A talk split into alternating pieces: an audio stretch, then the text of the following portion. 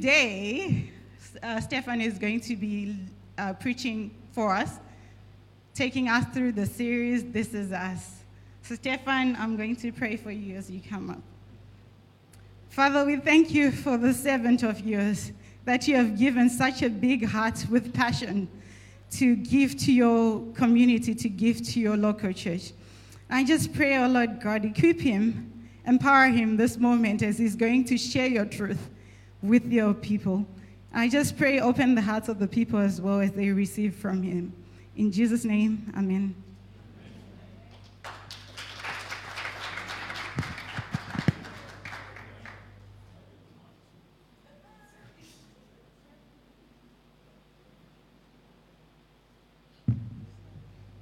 Thank you very much, Leona, um, for that prayer.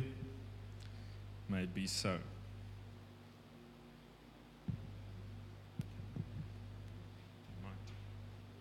Just a bit shorter than most. But as Charlotte always says, she prayed for a husband that's tall enough. so this is tall enough. Um, I feel like, uh, like after Leona and Andre and Claire and Francis, I feel like they're in tune. I feel like Andre should be the, the one, yeah, it might be that warm up Andre. But I already have my college shirt on, so I'm going to keep going. Um, so yeah, just from my side, my, my name is Stefan. I know Leona did say I'm also not good at that, Leona, introducing myself. My name is Stefan. Um, I would love to, to also introduce myself to you personally. So if I haven't met you, please feel free to come to me and, and introduce yourself. Um, just welcome from my side. It's, it's so nice to actually see the venue starting to get too small in a sense, um, with everyone uh, back here, and yeah, we're really grateful for that. Um, and also to people online, I just want to say welcome to you as well. Um, I think, as Laura said last week, if you are able and if you are healthy, please uh, come join us here in the venue. So, we are in the third week of the This Is Us series. Um, and this series is speaking about some of our core values. Um, so, as Common Ground Church Wynberg, what are some of the things that are core to our value system? So, if you are a guest here, um, I think you've come at a perfect time, especially if you've been here for the last two weeks as well, um, because we're speaking about who we are. Um, and in a sense, also who we want to be, because we don't always get it right. So you're very welcome here, and I just want to encourage you, if you are a guest, um, please afterwards come and come and chat to us. If I can just ask the leaders also to be on the lookout for people who who might be on that nice couch there, looking to find out more about about us. Quick recap, and uh, what's nice about my my recap, I think, is that I'm not going to do much of the talking. I feel that there's two scriptures out of one scripture out of Ryan's preach two weeks ago, and one scripture um, out of uh, Richard's preach last week, and they kind of just flow into each other. I feel you might disagree with me, but um, I'm going to tell you what the topic was. I'm going to read the scripture, and and then hopefully that gives you a recap of uh, the last two weeks. So week one which Ryan uh, preached for us, was gospel defined, and I'm going to read a section out of Ephesians 2, verse 1 to 10, which I feel just sums that up uh, very well. As for you, you were dead in your transgressions and sins, in which you used to live when you followed the ways of this world and of the ruler of the kingdom of the air, the Spirit who is now at work in those who are disobedient. All of us also lived among them at one time, gratifying the cravings of our flesh and following its desires and thoughts. Like the rest, we were by nature deserving of wrath. But because of his great love for us, God, who is rich in mercy, made us alive with Christ even when we were dead in transgressions. It is by grace you have been saved, and God raised us up with Christ and seated us with him in the heavenly realms in Christ Jesus, in order that in the coming ages he might show the incomparable riches of his grace expressed in his kindness to us in Christ Jesus. For it is by grace you have been saved, through faith, and this is not from yourselves. It is a gift of God, not by works, so that no one can boast. For we are God's handiwork, created in Christ Jesus to do good works, which God prepared in advance for us to do. So I know that's quite a mouthful. The point is, we are defined by the gospel. The gospel here is, I think, described so well that we contributed nothing to it. We were dead, dead in our sins, but because of God's great love and because of His grace, uh, we are made alive with Christ. Um, and then countercultural Christ like formation, which was last week, and this is Romans 12, verse 1 to 2. Therefore, I urge you, brothers and sisters, in view of God's mercy, to offer your bodies as a living sacrifice, holy and pleasing to God. This is your true and proper worship. Do not conform to the pattern of this world, but be transformed by the renewing of your mind. Then you will be able to test and approve what God's will is his good, pleasing, and perfect will. So I, I feel those, those two tie in so nicely because we are first saved and then it comes to the renewing of our mind, offering our bodies as a holy sacrifice, not so that we are, are saved, but because we have been saved. And today um, we're going to go into the third section, which is cemented in community. And I just felt like in, in our prayer time, in, in some of what, what uh, Claire also shared, um, in, in the scripture that Francis read for us, I feel that the, that the Spirit is really speaking to us about this, um, about God's people, about uh, His sheep, about being the, the, the, the sheep of His pasture. Um, Claire also shared about seeing this community of believers. So, cemented in community. Um, now, I'm a school teacher, if you don't know, and one of the subjects that I teach is actually uh, building construction. So, building construction, as for example, the building that we are in.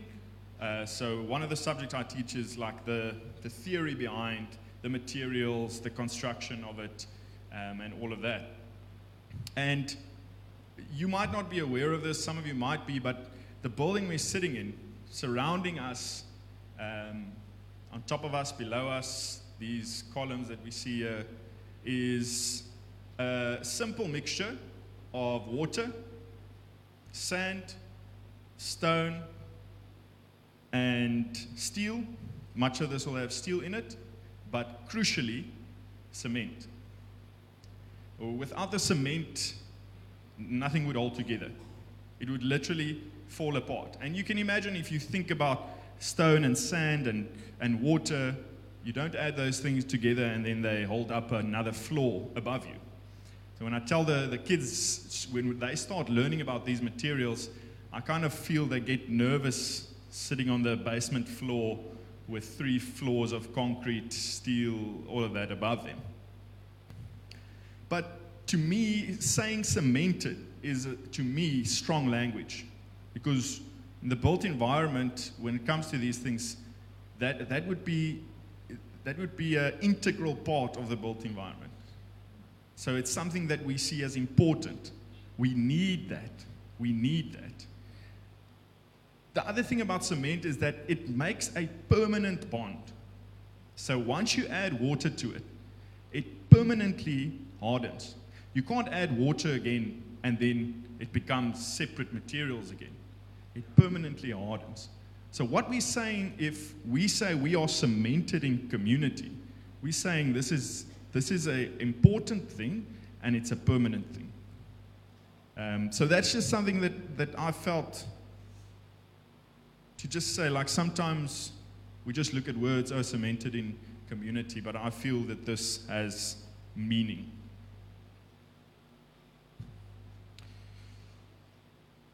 So, we're going to be reading, well, we're going to be reading a lot of scripture today. I, I really felt that, um, that I didn't have to actually do much because the scriptures were kind of, as, as in the recap, just flowing into each other. Um, so we're going to start with some uh, ex- excerpts from 1 Peter.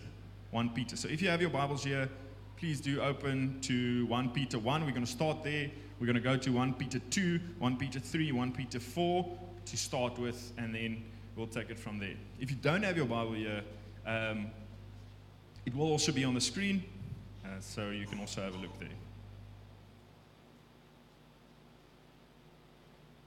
While we maybe get there, I'm, I'm going to pray for us. Lord Jesus, thank you for this community. Thank you for, for this time of worship. Thank you for the word that Andre and Claire and Francis and Leona brought to us. Yeah, we just pray for your guidance now, Lord. We pray that you, you would help us uh, see what, what it is you want to, to teach us this morning. Pray that you would help us put tomorrow's worries aside, Lord. Yesterday's worries aside, Lord. Yeah, may our hearts, our ears, and our eyes be open to what it is you are wanting to teach us. We pray that your Spirit would guide us. We pray this in your holy name. Amen. So, 1 Peter 1. Now that you have purified yourselves by obeying the truth, so that you have sincere love for each other, love one another deeply from the heart, for you have been born again, not of perishable seed, but of imperishable, through the living and enduring Word of God. I'm going to read through the, these four scriptures and then we'll, then we'll speak about it. So that's 1 Peter 1. Um, then 1 Peter 2, oh, sorry, 1 Peter 1, verse 22. Sorry, I see some people are still a bit. So that was 1 Peter 1, verse 22 to 23. Then 1 Peter 2, verse 9 to 10 says, But you are a chosen people, a royal priesthood, uh, holy nation, God's special possession that you may declare the praises of him who called you out of darkness into his wonderful light. Once you were not a people, but now you are the people of God. Once you had not received mercy, but now you have received mercy. Then 1 Peter 3, verse 8 says, Finally, all of you have unity of mind, sympathy, brotherly love, a tender heart, and a humble mind. Do not repel repay evil for evil or reviling for reviling, but on the contrary, bless. For to this you were called, that you may obtain a blessing. And then 1 Peter 4, verse 8, which will go on to verse 11, I think. Above all, keep loving one another earnestly, since love covers a multitude of sins. Show hospitality to one another without grumbling. As each has received a gift, use it to serve one another as good stewards of God's varied grace. Whoever speaks as one who speaks oracles of God, whoever serves as one who serves by the strength that God supplies, in order that in everything God may be glorified through Jesus Christ. To him belong glory and dominion forever and ever. Amen.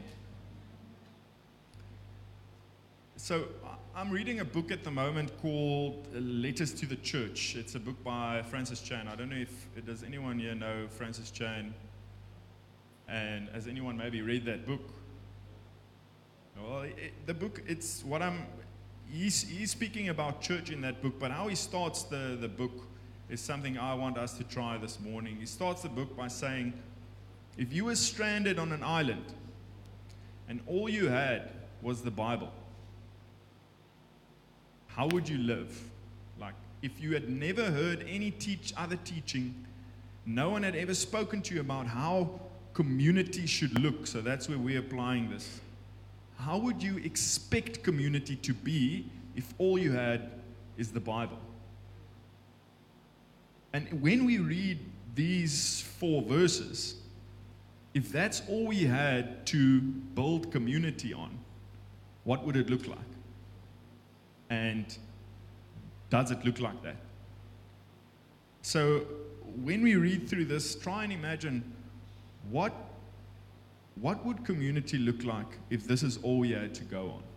Luckily, we have more especially in Scripture, we have more guidance on what community would look like, but we'll get to that.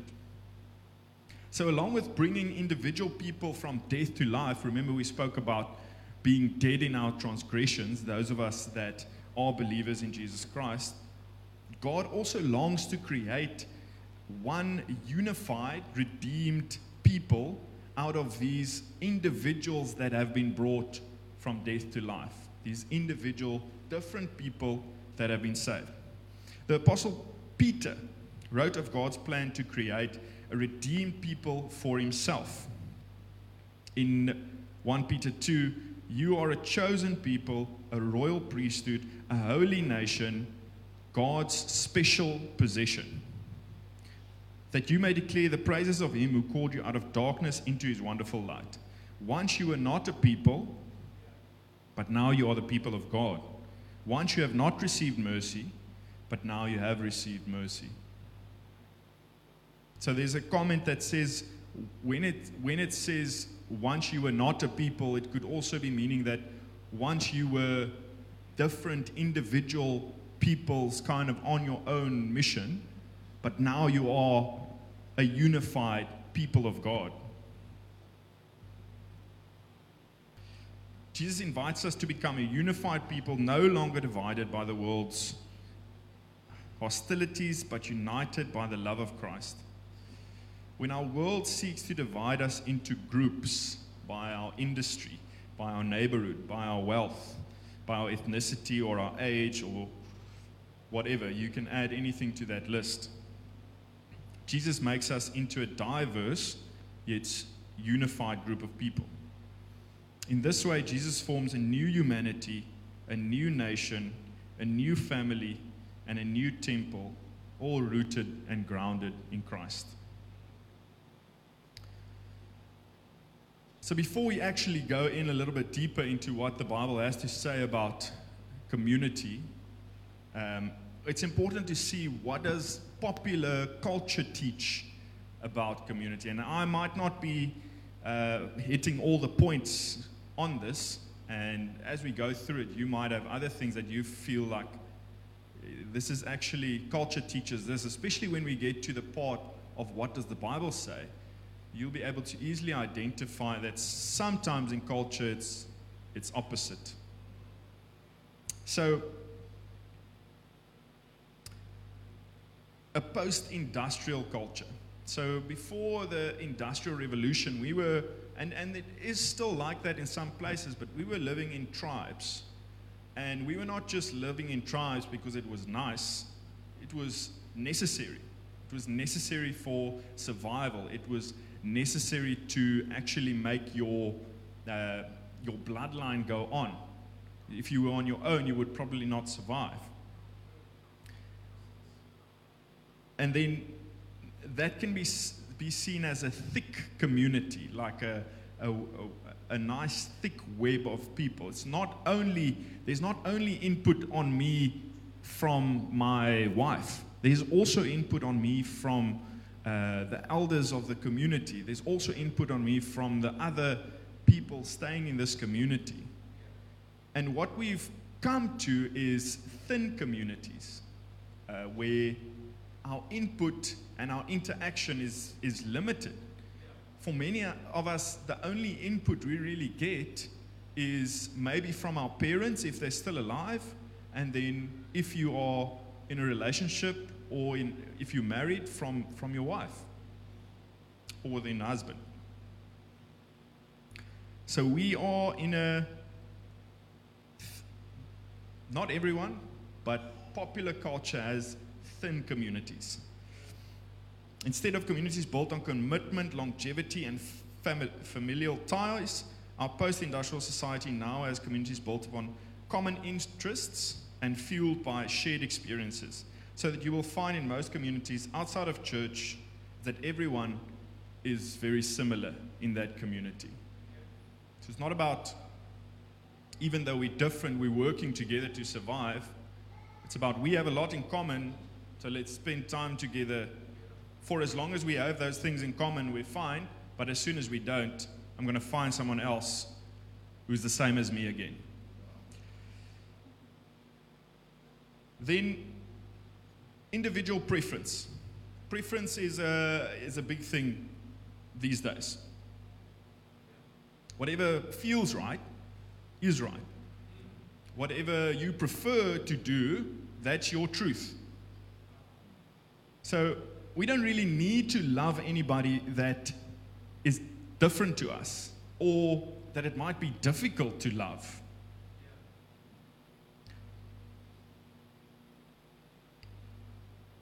I don't know if you've often heard these things. No, I, I visited that community. You can put fill in your blank there, but I just don't feel it. I just didn't.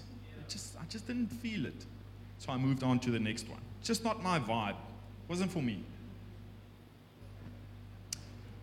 So that's your individual preference. Then we get a preference based society.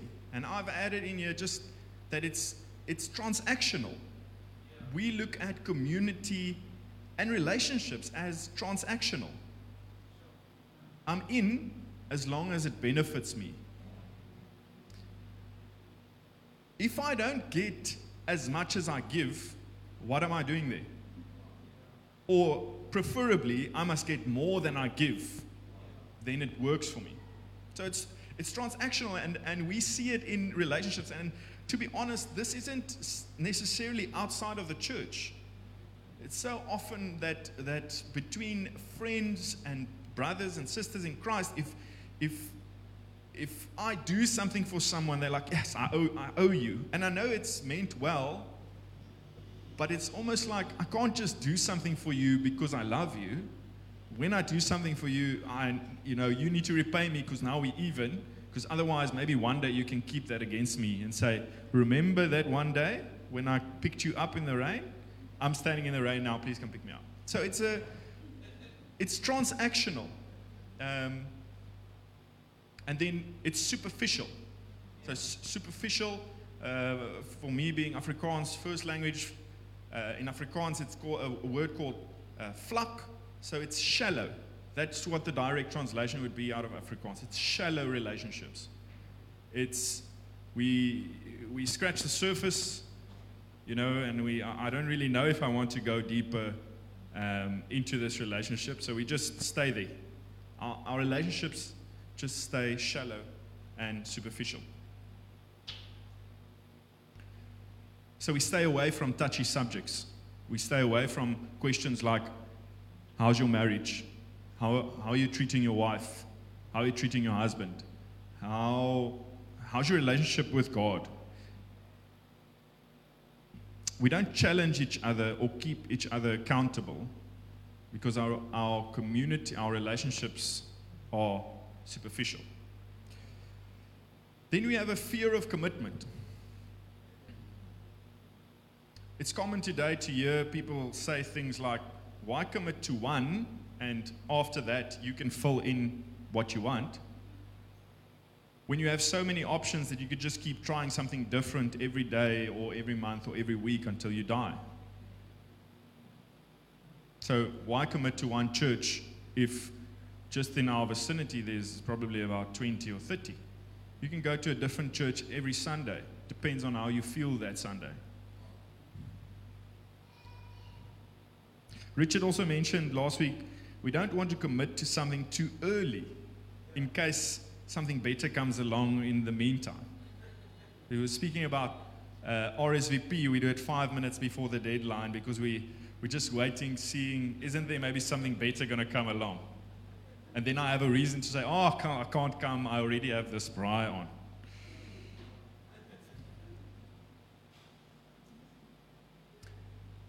In committing, I also feel like we have a fear of expectation. If I commit, they might ask me to do something. If I commit, I might be expected to serve somebody. Uh, and I don't know if I can do it. Maybe I'm not good enough.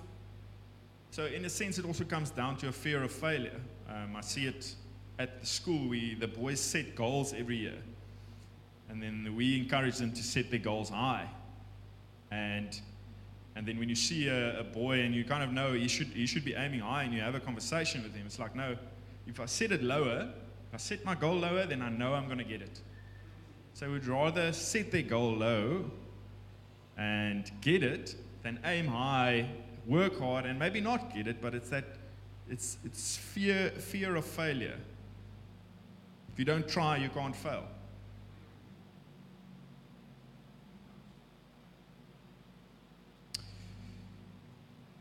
Finally, on what the culture around us uh, says about community is uh, what example do we actually have of community around us? Sure, there are some examples of healthy and, and good community.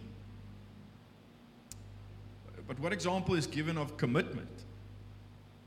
Because to be part of a community, you have to commit, and committing is difficult. It's difficult. Especially when what you're committing to is not always easy. And you know it's not going to be easy. So you're basically saying, I'm signing up for knowing it's not going to be easy, it's not always going to be fun. All around us, people give up on commitments or so called promises um, very easily. Um, and, and as I'm speaking, I just wanted to be clear that I'm not, I'm not getting all of this, this right. I, I'm, I'm right there on the, on the, the checklist. Marriage is, unfortunate, is, is an unfortunate example of where, when things get difficult, people get out. And unfortunately, the example that is seen by our children is if things get difficult, you can get out. It's fine. I know that, the, uh, that this is kind of a blanket statement, so please understand that I'm, I'm not saying that this applies to every single situation, but hear my heart. So if the example that you're seeing is a lack of commitment, why would you, why would you commit? Why would you commit to community or anything for that matter? Okay, so that brought us quite low.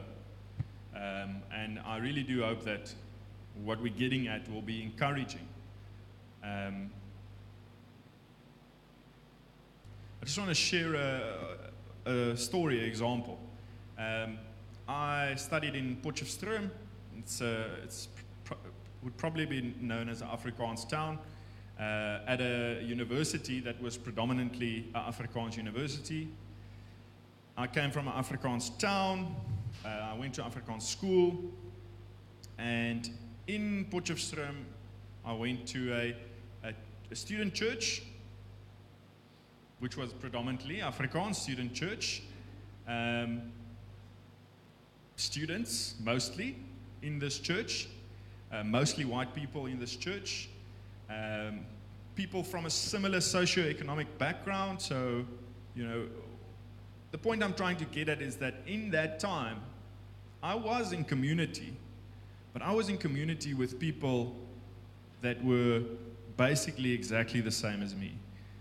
So community was easy. It, it was easy because, you know, we would speak about things like not having money to buy coffee, you know, like that, those would be our problems. And then the people around you would relate. It's like, yeah, I also don't have money to buy coffee. And you kind of feel like this is the problems that everyone's sitting with. People just don't have money to buy coffee or whatever it may be. I can't get hot wings from the restaurant. Or, and, and you get this idea that, that this, is, this is the real problems in the world.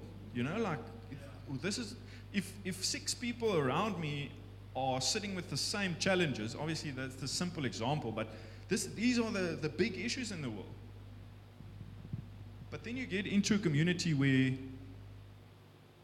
you're not all the same. You're not all from the same socio-economic background. You're not all Afrikaans.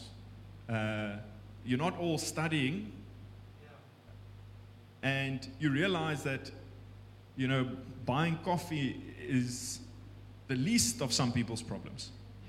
And then you also realize that, that when you're in a community like that, things, things get difficult. But that's not wrong. that doesn't mean because it's difficult that it's wrong. We go back, we see that Jesus is calling individuals into one body, one holy nation. So, inevitably, those individuals are going to be different. They're going to be different. I think of when I saw the title of this, uh, this talk, I think of the, uh, and I'm going to paraphrase now, but the, the, the part in Revelation that speaks about, and there were multitudes of people from every tribe and every tongue and every nation. Not all Afrikaans, not all from the same socioeconomic background, not all white. Multitudes of people from every tribe and every tongue and every nation. Okay. So, what does biblical community look like? Now, this to me is is I, I enjoy it because as I said earlier, I feel like the scriptures are, are telling the story or making the case themselves. Um, so I'll, I'll add my bit, take it or leave it. Uh, but I really do feel that the scriptures are making a case here. And, and if you are keen to look into actually what it says, then just, even if you just jot down where it is, like the first one's going to be 1 Peter 2, verse 6, and then we're going to go through 1, 2, 3, 4, 5, 6, 7, 8, 9, 10. Oh, I set a timer for myself today, but okay. Um, okay, so 1 Peter 2, verse 6. For in Scripture it says, See, I lay a stone in Zion, a chosen and precious cornerstone, and the one who trusts in him will never be put to shame.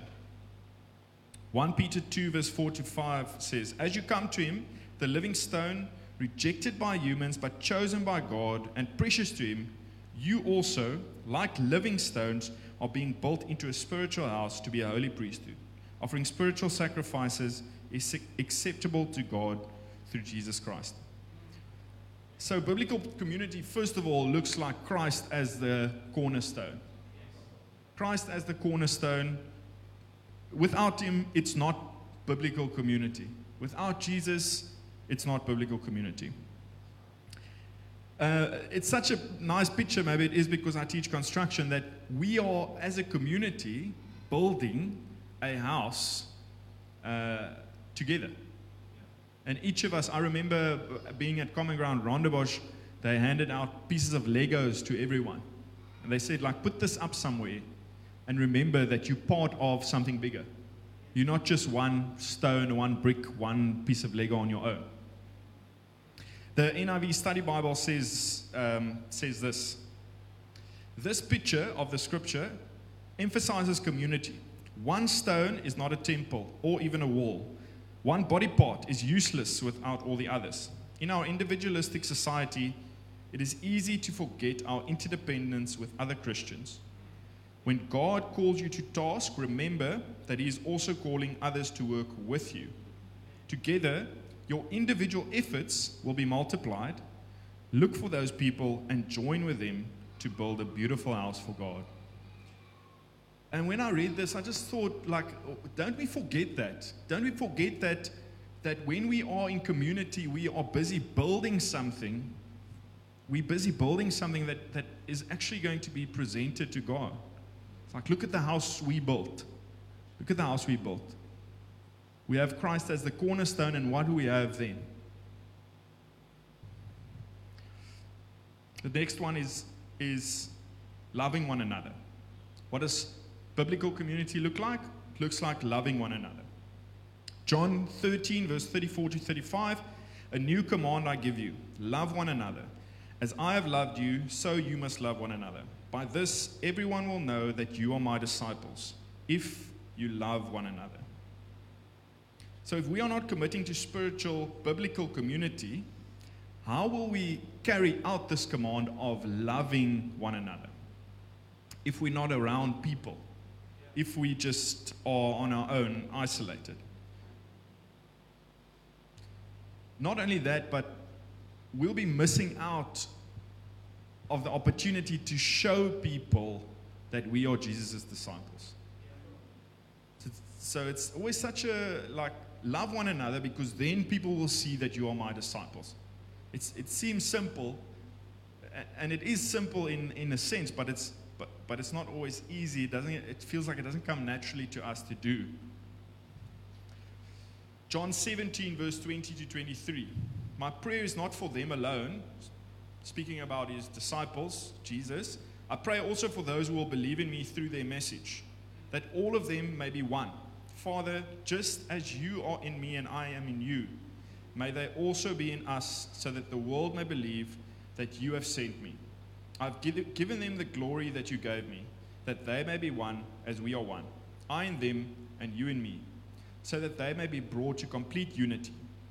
Then the world will know that you sent me and I have loved them even as you have loved me.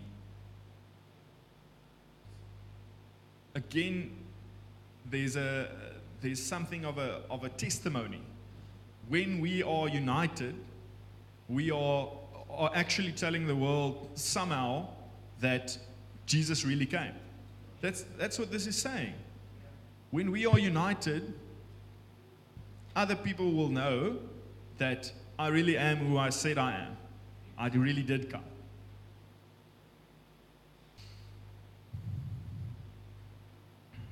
Okay, the next one is commitment and committing sacrificially.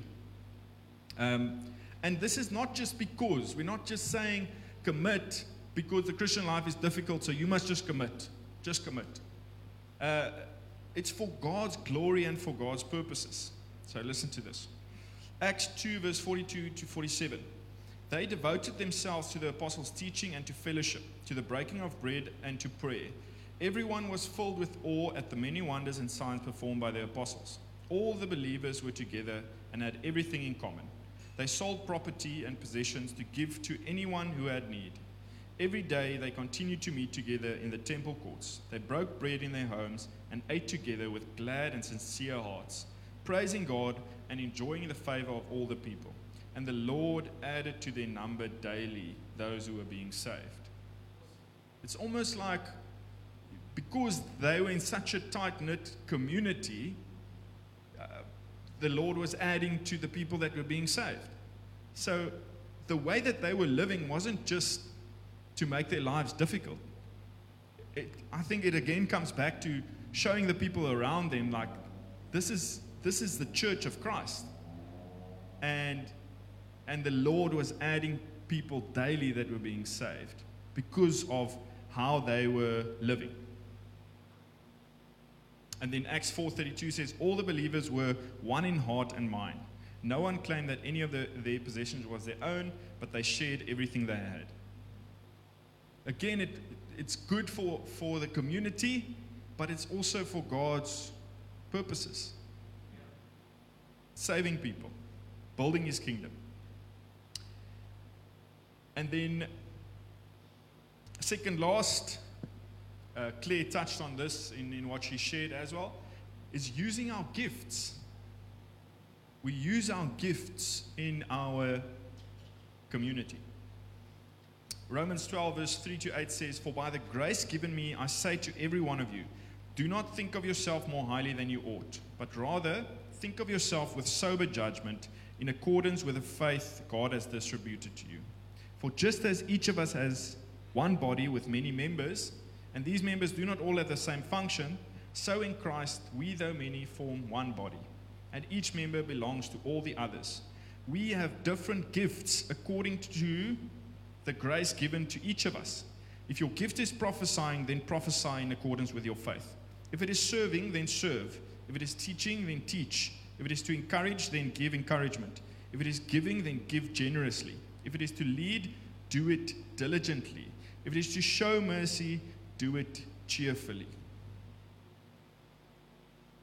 In biblical community, we don't withhold our gifts from our community.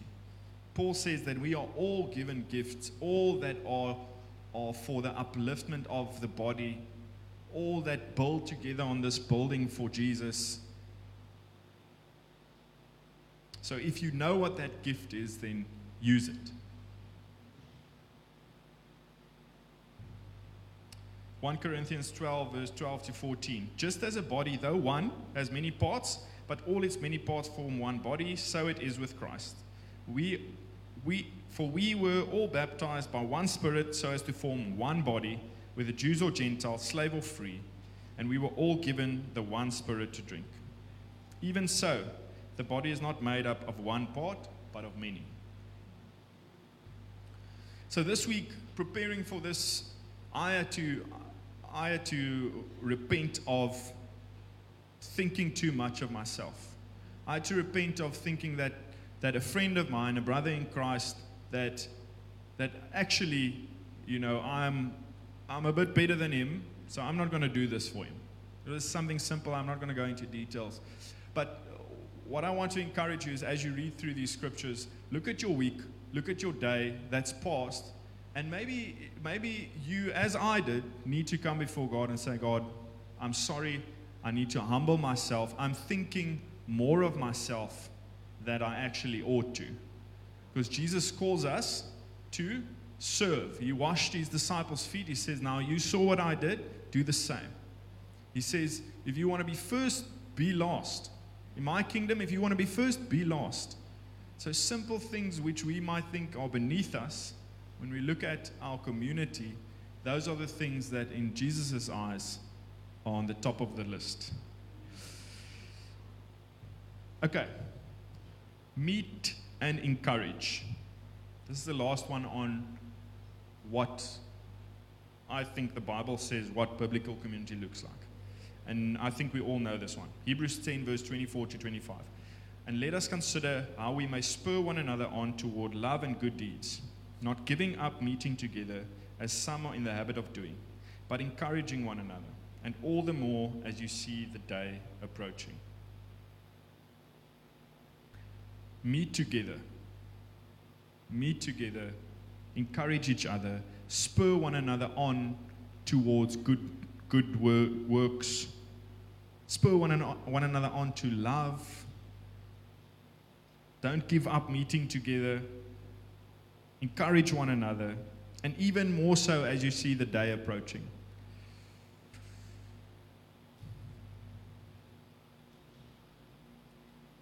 So, I'm not going to go into detail with the next part. I feel uh, we've gone on quite long. Um, some of the challenges that we might have in, in building this biblical community. First of all, we need to ask the Spirit to actually show us our need for community. Because I think the Bible is really clear on, on that community is an important thing. But if we don't actually come to a realization of, of that we need it, then it will also always feel empty. Secondly, we can ask the Spirit to help us see community the same way that God sees it. I think that's, that's such a, a, a big prayer for me. God, help me see your church, your body, your building as you see it. Then, being humble, acknowledging that, that we actually are quite selfish. And, and when we look at some of the things that we need to commit to, that first reaction that we have isn't always, uh, how can I say, the right one. It's almost the instinctive one. And we often are quite selfish. And then, fourth, value others above yourself. If, if community is only about you, then it's going to be difficult to actually find a community that works for you. Because no community can ever just be about you. Philippians 2, verse 1 to 4. Therefore, if you have any encouragement from being united with Christ, if any comfort from his love, if any common sharing in the Spirit, if any tenderness and compassion, then make my joy complete by being like minded, having the same love, being one in spirit and of one mind. Do nothing out of selfish ambition or vain conceit. Rather, in humility, value others above yourselves, not looking to your own interest, but each of you to the interest of others.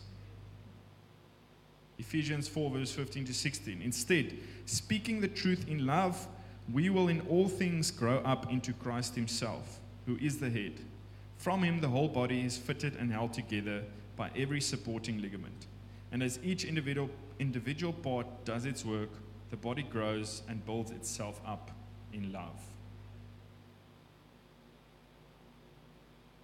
So, those are some of the challenges that, that we might face in building this community. So I'm going to just uh, give some short, practical things that we can now go from here and we can go do from here. Um, the first one is ask someone. If you feel like you're out of community, but you are a, a member of this church, speak to someone.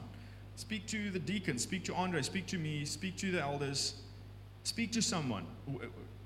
And then we take it from there.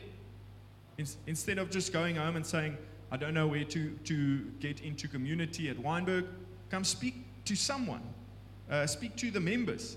Maybe you see members around you that, that they look like they are in community here. Let's well, speak to them. Say, listen, where, where are you? Where are you involved? Like, like I want to get stuck in.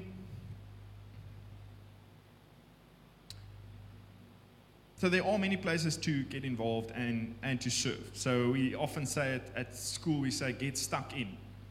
So we might say get cemented in. Get, get involved. That, this is community. We, do, we want to do life together. Get stuck in. This one is important. Ask God and ask fellow believers uh, what is your gift? What is your gift? To me, uh, it was so encouraging. I think Mark came up to me one day and he said, Listen, I really think teaching like teaching like this is your gift.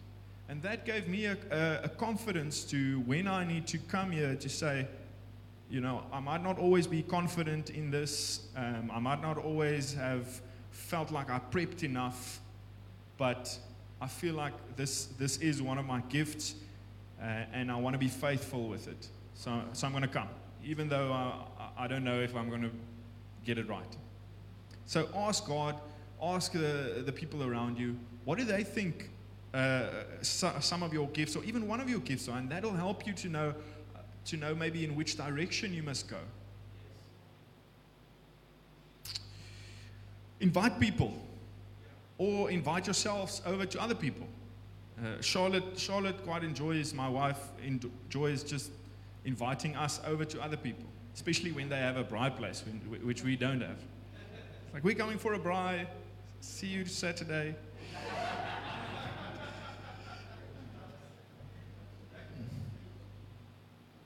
Intentional about our relationships. Um, this isn't easy, and like we said, community isn't going to be easy, but it makes sense when we are not putting ourselves as the most important thing or person. So be intentional about your relationships in the body of Christ. The type of church in Acts doesn't just poof happen. Yes, it's by the power of the Spirit. Yes, it's by the grace of God. But those people still had a choice to say yes to that community or to not. And then be open to it. Be open to accountability, open to people being able to speak in your life, knowing that when they do that, it's because they care for you. And this is very difficult to do, both sides. To be open to it and also to speak into someone's life. But know that when they do that, it's because they care for you. And don't wait. We often put these things off. Like, ah, already have a packed Sunday. I'll maybe look at this next Sunday, see how I can, I can apply this to my life. It won't, we're not going to get it right every day. We're not going to get it right every year. And that's not what I believe God is asking us to do. And from all the scriptures that we see, I think it's clear that the, those people were also not getting it right. That's why they needed the encouragement. Keep on meeting together. I hear you guys aren't meeting. Keep on meeting together.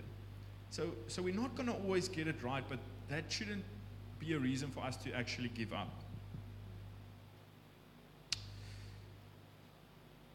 I'm done. I, I apologize um, if it's been long for some of you. I felt like it is something that I needed to finish. Um, so let me just finish with a prayer. And I, it's a prayer, it's Paul's prayer. And I get so encouraged when I read this, and I want to read it to us. Um, it's in Ephesians 1, verse 15 to 23. So you can close your eyes, or if you want to read, you may read. For this reason, ever since I heard about your faith in the Lord Jesus and your love for all God's people, I have not stopped giving thanks for you, remembering you in my prayers. I keep asking that the God of our Lord Jesus Christ, the glorious Father, may give you the spirit of wisdom and revelation, so that you may know him better. I pray that the eyes of your heart may be enlightened in order that you may know the hope to which he has called you, the riches of his glorious inheritance in his holy people, and his incomparably great power for us who believe. That power is the same as the mighty strength he exerted when he raised Christ from the dead and seated him at his right hand in the heavenly realms, far above all rule and authority, power and dominion, and every name that is invoked, not only in the present age, but also in the one to come. And God placed all things under his feet and appointed him to be head over everything for the church, which is the body, the fullness of him who fills everything in every way. Amen.